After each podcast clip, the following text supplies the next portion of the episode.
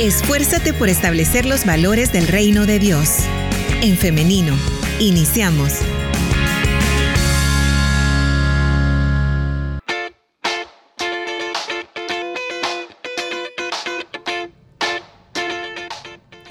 En vivo a través de En Femenino SV. Por eso le damos la bienvenida a las personas que recién se conectan a través de esta plataforma.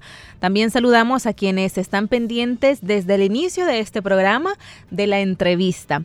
Hoy vamos a estar conversando acerca del impacto psicológico del divorcio en la vida de una mujer y para ello ya tenemos listo al invitado de esta mañana, el pastor Mario Roque, a quien le damos la bienvenida. Adelante, pastor, ¿cómo está? Un gusto, hermana, un gusto poder saludar a todos los oyentes. En verdad es una enorme bendición la que Dios nos permite de poder acercarnos a la audiencia y compartir siempre algún tipo de realidades que atañen a, la vida de las personas. Así que aquí estamos, hermana, con el deseo de eh, poder interactuar con, con cada uno de ustedes. Bien, nosotros le agradecemos que haya atendido a nuestra invitación porque este tema nuestra audiencia lo había solicitado desde hace algunos días y estaban pendientes de, eh, de, este tema, como le comento, así que estamos muy felices de que hoy vamos a tener pues eh, información, vamos a tener herramientas a la luz de la palabra de Dios para poder atravesar este momento que se pueda estar viviendo. Así que sin más preámbulo, vamos a ello entonces. La vida después del divorcio, pastor, y es que eh, este es un evento, un acontecimiento que yo sé que ninguna mujer quisiera pasar, ¿no? Sin embargo, eh, hay situaciones que eh, hacen necesario en casos que se dé, pero hoy nos queremos centrar en este impacto psicológico y cómo, cómo atravesarlo y también cómo pues salir eh, victoriosa, como nos decía la oyente que nos pedía que habláramos de este tema. E iniciamos de una, pastor, preguntando cuál es ese impacto psicológico del divorcio en la vida de una mujer. de acuerdo, hermana, la verdad es que, eh, como usted bien lo dijo, es muy lamentable que tengamos que, quizás abordar estos temas, pues lo que quisiéramos nosotros es eh, ver que los matrimonios puedan eh, durar con el paso del tiempo y que mm, se puedan ir consolidando y así permanecer hasta eh, llegar a los últimos años de, la vida. pues ese es el deseo de Dios, ¿no? Para todo matrimonio para toda persona que establece una relación duradera como lo es el, matrimonio. Lamentablemente, pues tenemos que ser testigos, eh, ya que vivimos en una realidad donde el mundo eh, se sumerge en una serie de, de actitudes egoístas, donde muchas veces no estamos preparados para poder enfrentar los desafíos del matrimonio. Y eso hace entonces que exista eh, la desaveniencia, que exista el desacuerdo y el desacuerdo llega a un punto donde es insostenible, donde el amor se, marchita, donde los propósitos dejan de existir. Entonces eh, no se toma, no hay otro camino más que tomar la decisión muchas veces de la separación y en otras ocasiones llegar al punto del divorcio. Es así como eh, las mujeres, tanto como los hombres, enfrentan esta realidad. Pero si somos más hoy específicos, eh, ¿qué tanto efecto causa eh, el que una mujer se divorcie, el que exista una ruptura, ruptura en el matrimonio? La verdad es que los efectos son tremendos, hay dos realidades que, marcan a una persona que experimenta el divorcio. Una de ellas es una profunda herida emocional, todo lo que tiene que ver con los aspectos psicológicos, emocionales del alma. Y la otra realidad tiene que ver con un caos funcional. Todo mm, lo que se había construido, los planes, eh, los sueños, eh, se vienen abajo, entonces de alguna manera hay también ese, ese caos de, realidades que vienen y golpean nuestra vida. psicológicamente hablando, hermana, pensaría yo que en el momento de la tormenta, del divorcio, hay, hay, varios efectos, ¿no? Uno de ellos puede ser la negación, es decir, que la mujer pueda no aceptar lo que está pasando. Puede ser que diga, ¿por qué a mí? Eh, ¿Qué hice yo mal? ¿Por qué Dios eh, permitió esto? Entonces hay un efecto en el alma donde no se acepta lo que está uno atravesando. Eh, a veces uno llega a veces hasta sentirse en depresión porque ese es otro factor, ¿no? La depresión eh, forma parte eh, de, una, de un divorcio. Eh, la mujer se siente golpeada, la mujer se siente triste por lo que ha sucedido, se siente que se asfixia, se muere. Hay también otros elementos como la ira, ¿verdad? Que, que también tiene mucho que ver. Es decir, la ira es ese sentimiento donde la persona busca venganza, donde la persona se siente eh, airada y molesta por lo que ha pasado y por supuesto eh, va a sentir deseo de cobrar venganza porque eh, su vida se ha desmoronado. y quizás por último yo puedo pensar que, que otro aspecto psicológico es el duelo. Es decir, la persona está abrumada con una gran pena por lo que ha perdido.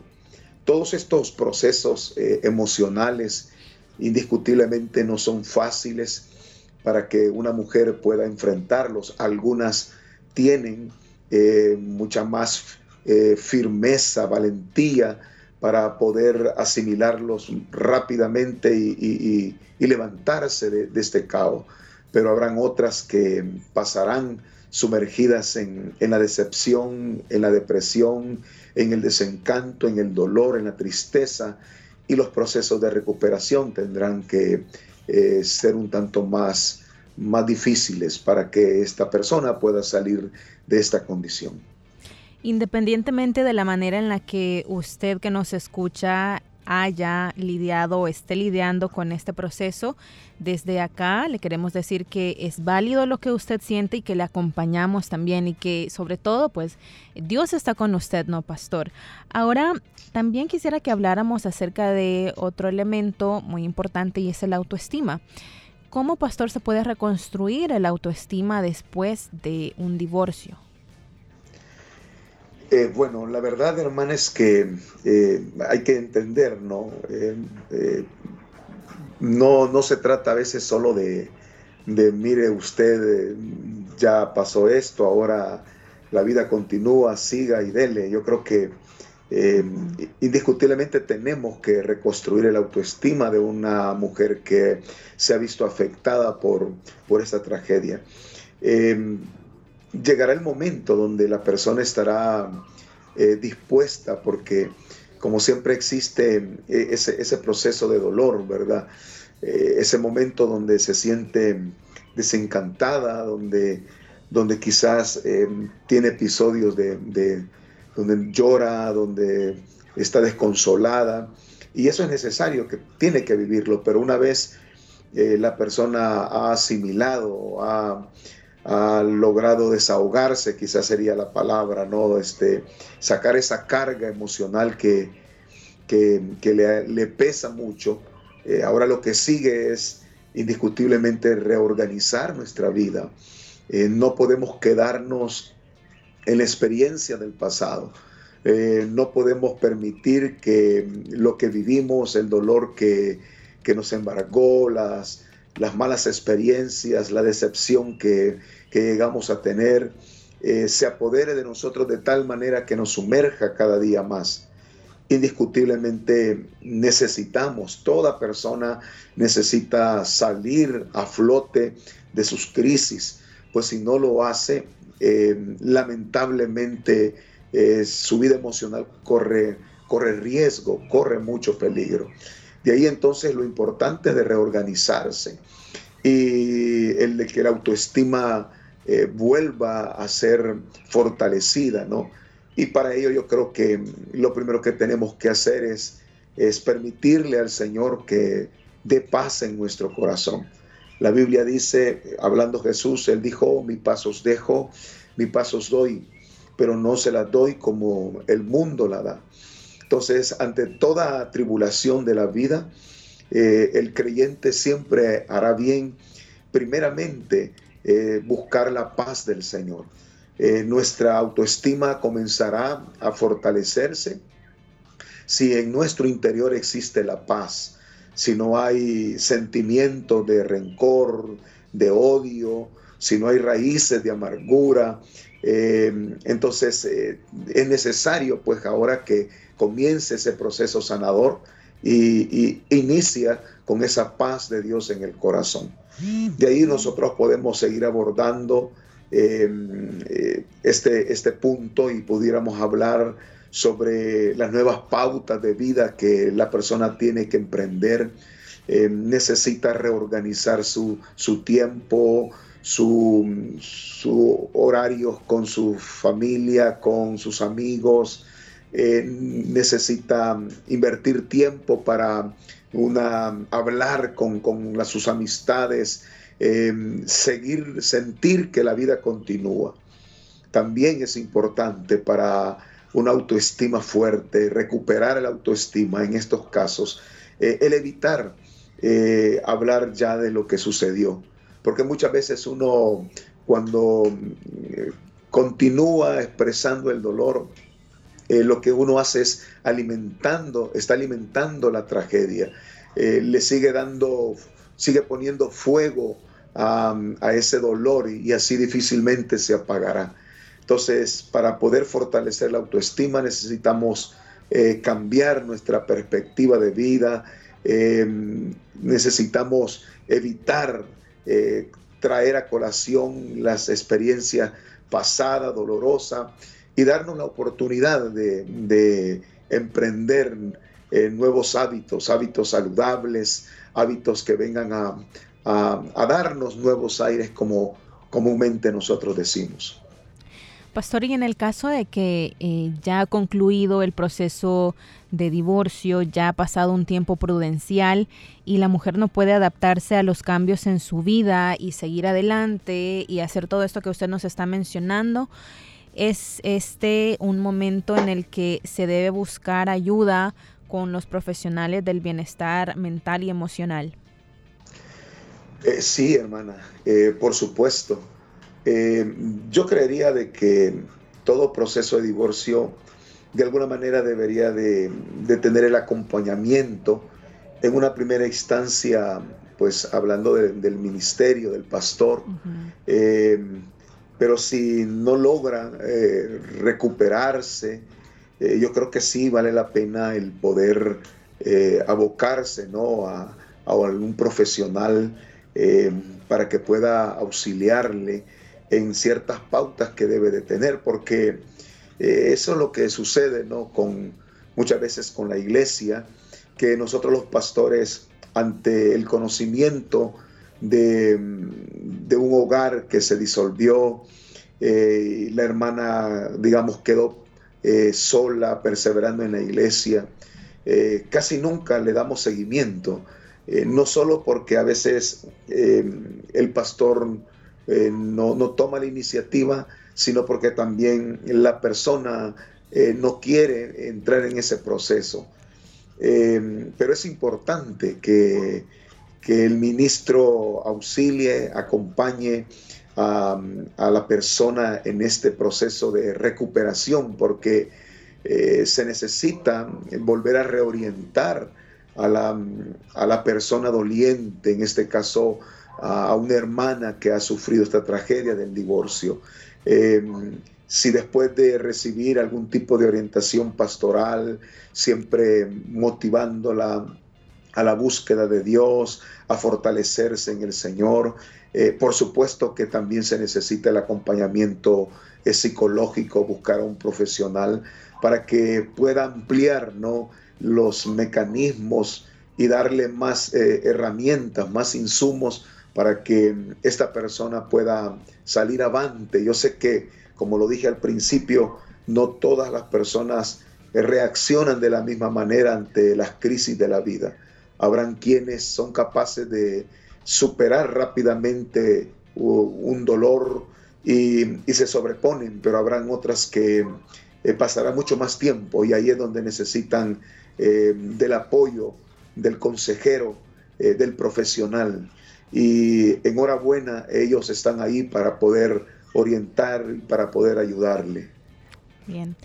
Pastor, quiero pasar ya eh, a las intervenciones de nuestra audiencia porque tenemos varias y nos dicen, bueno, primero queremos agradecer también a todas las personas que están participando y que confían en nosotros para contarnos, para exponer sus casos. Por acá nos dicen, eh, yo no me congrego en el IM, pero sí eh, fui muy activa en otra iglesia. Lamentablemente dejé de ir porque no pude con todo el peso de ser señalada. Yo me divorcié. Las personas, los demás, los demás hermanos sabían que yo me había divorciado, pero no sabían por qué y fueron muy rápidos en juzgar a una mujer que se ha divorciado, pero no conocían toda mi historia, la historia de, eh, de violencia y abuso psicológico. Yo no quería divorciarme, pero la... Eh, nos comenta, ya, ya entiendo el mensaje, nos dice, pero la situación pues la obligó a llegar hasta eh, el divorcio. También nos dicen por acá, eh, pastor, yo quiero un consejo. Mi hija se... Mm, hermana, le escuché un tanto cortado al comentario. Entiendo, hermano. Bueno, adelante. tengo alguna dificultad con la señal. Eh, no sé si logra repetirme, le entendí que era una hermana que se había estado congregando en otra iglesia, eh, pero que ella eh, dejó de asistir, creo, motivada por los continuos señalamientos de los hermanos ante su relación que se rompió y ella quedó sola. Sí. ¿Es, es en esencia así, hermana? Sí, así es. Y nos comenta que todos señalaban el hecho de que se había divorciado, pero no conocían la historia detrás de ello, que era de eh, violencia y abuso psicológico. Ok, entonces la inquietud sería... nos compartía nada más su, eh, su caso, ¿no? Su experiencia. Sí, exactamente. Sí, sí, hermana, entiendo y, de acuerdo, es lamentable, ¿no? Lo que sucede, eh, porque en cualquier eh, relación que uno tenga en nuestras relaciones interpersonales, eh, se, dan estos casos, ¿no? Las personas eh, somos muy dadas, muy aventuradas a opinar, a transmitir nuestros criterios ante las realidades que a veces pasan nuestros conocidos y, muchas veces nosotros no tenemos todo, todo un bagaje de información. Lamentable que esto se dé eh, dentro de una iglesia, cuando hemos sido llamados pues a fortalecer y ayudar a aquellos que mm, sufren, aquellos que pasan situaciones dolorosas en la vida. Eh, yo creo que quizá, hermana, la, la, lección que pudiéramos sacar es que ninguno de nosotros debe de ser tan intrépido para poder vertir opiniones eh, cuando no tenemos suficiente conocimiento de causa, cuando ignoramos detrás de, del escenario qué situaciones estas personas han vivido, como lo testifica nuestra hermana, em, donde hubo violencia, donde hubo maltrato. Entonces, creo de que lo que tenemos que hacer como iglesia mejor es eh, pedir a Dios, rogar a Dios, suplicar a Dios que fortalezca la vida de estas personas que están atravesando su calvario, están atravesando tribulaciones que no podemos nosotros más que pedirle al Señor que pueda iluminar y que pueda socorrerles en ese, en ese eh, proceso que están viviendo. Y no aventurarnos a hacer criterios que lo único que demuestran es nuestra falta de solidaridad con los que sufren. Tenemos otra intervención. Nos dicen, mi mamá hace poco se, divorció después de 20 años de abandono de mi padre y del cual no sabemos nada. Como hijos sentimos alivio porque fue muy difícil la violencia, sobre todo la psicológica. Gracias a Dios hemos salido adelante con su ayuda. Pero ante todo en estos casos, desde mi experiencia, es mejor el divorcio que seguir tolerando todo tipo de violencia o peor aún, un feminicidio. Saludos y bendiciones. También nos eh, comentan siempre a través del WhatsApp. Saludos, bendiciones al pastor. Muchas gracias por estar tocando este tema. Acá nos hacen una pregunta, le hacen una pregunta, pastor. Nos dicen, eh, mi hija se divorció hace algún tiempo, ya pasó bastante y ella sigue destrozada. Ellos tenían hijos, dos hijos eh, específicamente, y ella siente que no puede salir adelante, está cayendo en una depresión. Yo quiero saber qué puedo hacer, pastor. Eh, sí, es lo que hablamos recientemente, ¿no?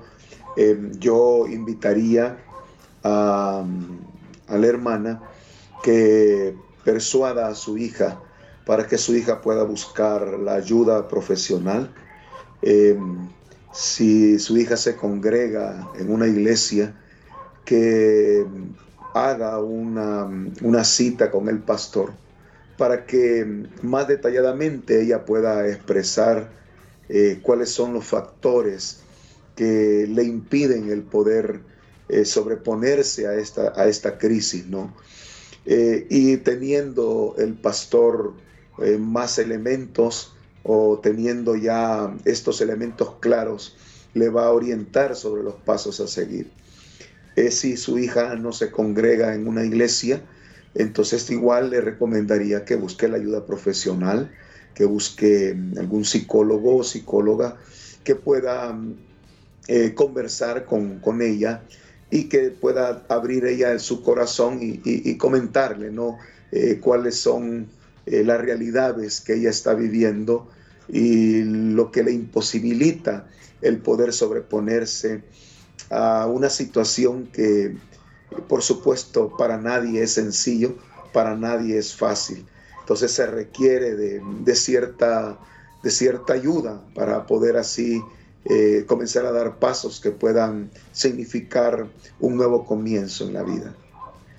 Muy bien, tenemos otra pregunta, pastor. Nos dice, eh, Dios les bendiga. Gracias por estar tocando este tema también. Gracias a ustedes por estar pendientes. Y la pregunta es, yo quiero saber qué puedo hacer para ayudar a mi hermana. Ella está atravesando actualmente por la separación con su esposo, pero el problema es que ella no quiere aceptar esta, esta separación, no quiere llegar hasta el divorcio, tiene la esperanza de poder hacer algo para salvar su relación, pero lo que ocurre es que su esposo no tiene ningún interés en hacerlo. ¿Qué puedo hacer? Bueno, este, en verdad no puede hacer casi nada, ¿verdad? Salvo poner en las manos del Señor. El asunto que se da eh, en, estos, en estas realidades es que muchas veces las personas están conscientes del el daño que pudieran estar recibiendo, eh, pudieran estar conscientes de cuánto sufren, pero mm, el estar consciente de esa realidad no siempre les lleva a actuar posiblemente hayan algunos factores, ¿no? Eh, quizá la persona está enamorada y al estar enamorada no le importa el trato, no le importa los sufrimientos, el amor que siente, es un amor irreflexivo que no le hace entender que, la están dañando. Eh, eso por un lado, por otro lado puede ser el, interés económico, quizás eh, es su esposo el que provee para todas las necesidades y ella dice, me voy a quedar sin nada, ¿qué voy a hacer? Entonces, eh, por tener una seguridad económica, eh, posiblemente esté dispuesta a, a, sufrir y a padecer. pueden haber otros factores, ¿no? pero lo que yo sí percibo es que la persona está consciente que su esposo no tiene el, interés de mejorar.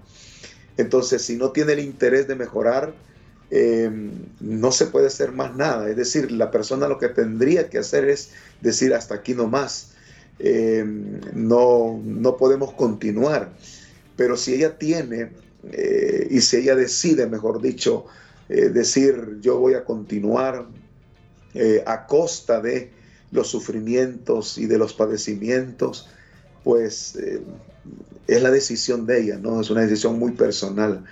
Eh, yo creo que lo que la, hermana tiene que hacer es sencillamente mostrarle las consecuencias, hacerle ver que, ella no puede eh, permanecer em, en una relación donde su dignidad es estropeada, es afectada, entonces, y que de una o de otra manera Dios la va a sacar adelante. Entonces, eh, tiene que hacerle ver que esa postura no es la más adecuada, pero sí, con todo y eso ella dice, sí, yo sé, yo lo entiendo, pero yo voy a esperar, entonces hay que respetar esa decisión, ¿no? Tenemos, y esto ya para finalizar, otra intervención de una oyente. Nos dice, por favor, no mencione su nombre, no tenga problema, no hay pena por eso. Eh, pero si quiere compartir, nos dice su experiencia y es que ella estaba comprometida pero su relación terminó y nos comenta que esto la dejó pues destrozada. Eh, ya, pasó, ya pasó un año de esto, sin embargo ella no puede recuperarse y también pasa otra cuestión que nos dice que ella ahora ve a, eh, a todos los hombres como eh, enemigos o como personas que le pueden hacer mucho daño y nos dice que necesita ayuda. Pastor, ¿qué podemos comentar al respecto? Bueno, este, yo creo que es entendible eh, que cuando exista, existen este tipo de, desilusiones, eh, uno puede quedar como muy, eh, sería la palabra sino como muy dañado, muy herido. Y esa, esa condición me hará a mí sospechar de, de, de cualquier acción por buena que sea, de otras personas. Eh, indiscutiblemente la persona tiene que caer a cuenta, primero que si su relación no funcionó, eh, no siempre es malo, eh, no siempre es malo. lo que sucede es que uno siempre lo que anhela y desea es que sus deseos se cumplan, ¿no? Pero detrás de nuestros deseos están los propósitos de Dios. Y no sabemos si Dios mismo permitió que su relación no se concretizara, eh, a pesar de que posiblemente caminaban bien, eh, se entendían, eh, qué sé yo, porque uno generalmente interpreta la voluntad de Dios como el hecho de que todo me salga bien, ¿verdad? Mire, nuestra relación fue muy bonita, fue muy preciosa, no teníamos problemas, no teníamos dificultades. Entonces uno todos estos parámetros eh, le hacen a uno creer que esa era la voluntad de Dios, pero no es así siempre. Em, detrás de todo eso que se pinta muy hermoso, eh, Dios conoce los corazones y Dios conoce las intenciones del corazón. Posiblemente no, eh, no es esta la persona que Dios ha preparado para que Dios ha preparado para la oyente. Y yo creo que tiene que verlo desde ese punto de vista que Dios le tiene preparado a alguien que en verdad eh, se va a ajustar a, su visión de vida. Y por eso eso le va a dar pauta para tener un poco de esperanza y, salir ¿no? de, lo que hoy ella eh, todavía no, no, acepta, todavía se queda encerrada en, ese, en, esa frustración y en ese fracaso. Eh, por otro lado, eso también le va a ayudar a entender que no todas las personas eh, son malas. Eh, por supuesto, y es entendible que la mala experiencia me hace a mí ser desconfiado ¿no? de, las personas, pero debemos de entender de que quien nos hizo el daño es una persona y que eso no va a significar que todas son iguales. Entonces, eh, pero este es un proceso que también mental, emocional, eh, es un proceso donde Dios tiene que iluminar la mente y, ella tiene que darse una nueva oportunidad. Eh, yo creo que lo que tiene que hacer es conocer bien a la persona. Eh, antes de establecer una relación, porque muchas veces ese es el origen del fracaso, que no conocemos concienzudamente a una persona, no, no, nos damos el tiempo de establecer buenas relaciones de amistad para luego dar el siguiente paso. Entonces, cuando somos demasiado, eh, cuando hay demasiada premura, eh, no hay lugar para conocer a la persona y después viene la frustración y después viene el desencanto. Bien, pastor, vamos llegando ya al final de esta entrevista, pero quisiera que nos dejara con una reflexión final respecto a este tema. Ok, yo creería, hermana, que em, lo primero, antes que nada, ¿no? A todos aquellos que han de, sueñan con una relación, eh, yo creo que lo importante es que esta relación tenga fundamentos sólidos. Todos los matrimonios están destinados a fracasar por causa de nuestra inclinación al pecado. Eh, no nos asegura eh, el amor que nuestro matrimonio va a, a estar a flote, pero mm, si nuestra relación se fundamenta sobre principios sólidos, entonces hay gran probabilidad que en el camino vayamos aprendiendo. Entonces, eh, lo primero que tenemos que hacer para no caer a este, a este punto del divorcio es conocer bien a aquella persona con la cual nosotros vamos a compartir todos los, los días de nuestra vida. Y la única manera de conocer es, como dije, establecer muy buena relación de amistad, em, conocer sus, sus inclinaciones, sus proyectos de vida, sus debilidades. Eh, eso va a, ser, va a ser clave. Y lo segundo tiene que ver con los, con los matrimonios, que cuando ellos estén atravesando dificultades y problemas, em, que busquen la ayuda, que busquen el consejo, porque mm, eso les va a ayudar a ellos a tener eh, más amplitud, más, más opciones de cómo deben de actuar.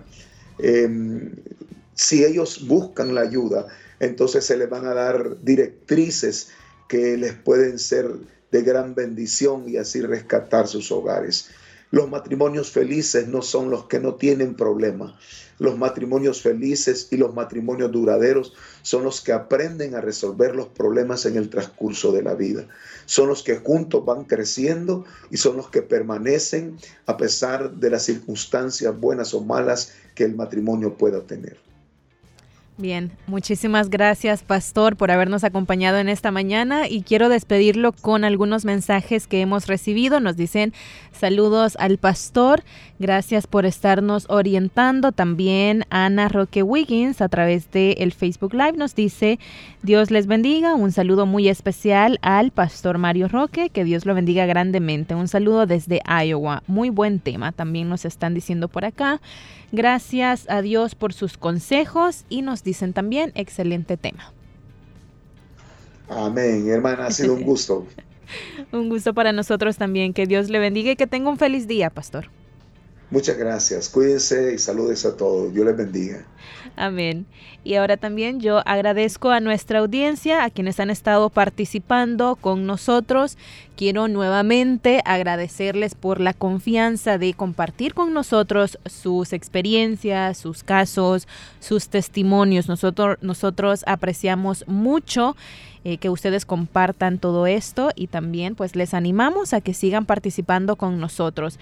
Sus opiniones, sus mensajes son los que enriquecen cada programa. Por eso les agradecemos. Y hoy también le hago la invitación para que el día de mañana nos encontremos nuevamente a partir de las 9.30 de la mañana en un nuevo programa de En Femenino. Recuerde que también estamos transmitiendo a través de En Femenino SV, así que pendientes también del Facebook Live. Nos quedamos hasta acá, pero nos vemos y nos escuchamos hasta mañana. Que tengan un feliz día.